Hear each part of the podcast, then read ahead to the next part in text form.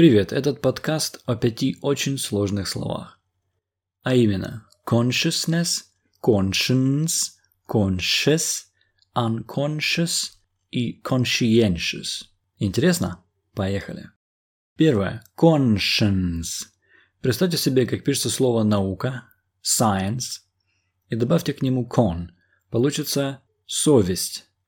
Изначально это слово обозначало знание. На латыни scientia значит именно знание. Второе. Conscious. Пишется немного по-другому. Conscious, в отличие от первого conscience. Перевод в сознание. То есть, если человек после удара головой не потерял сознание, то он conscious. Добавим суффикс ness и получится существительное сознание consciousness.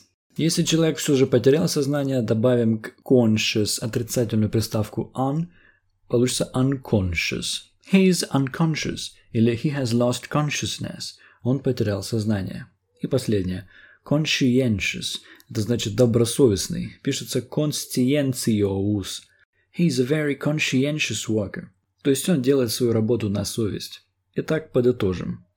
Consciousness. Сознание. Conscience. Совесть. Conscious.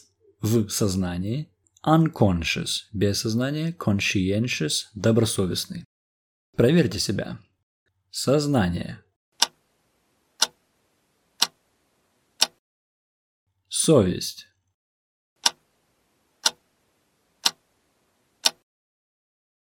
В сознании.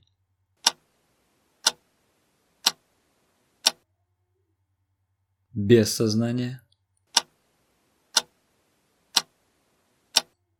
Добросовестный. Если все еще трудно переводить, прослушайте запись еще раз. Пока.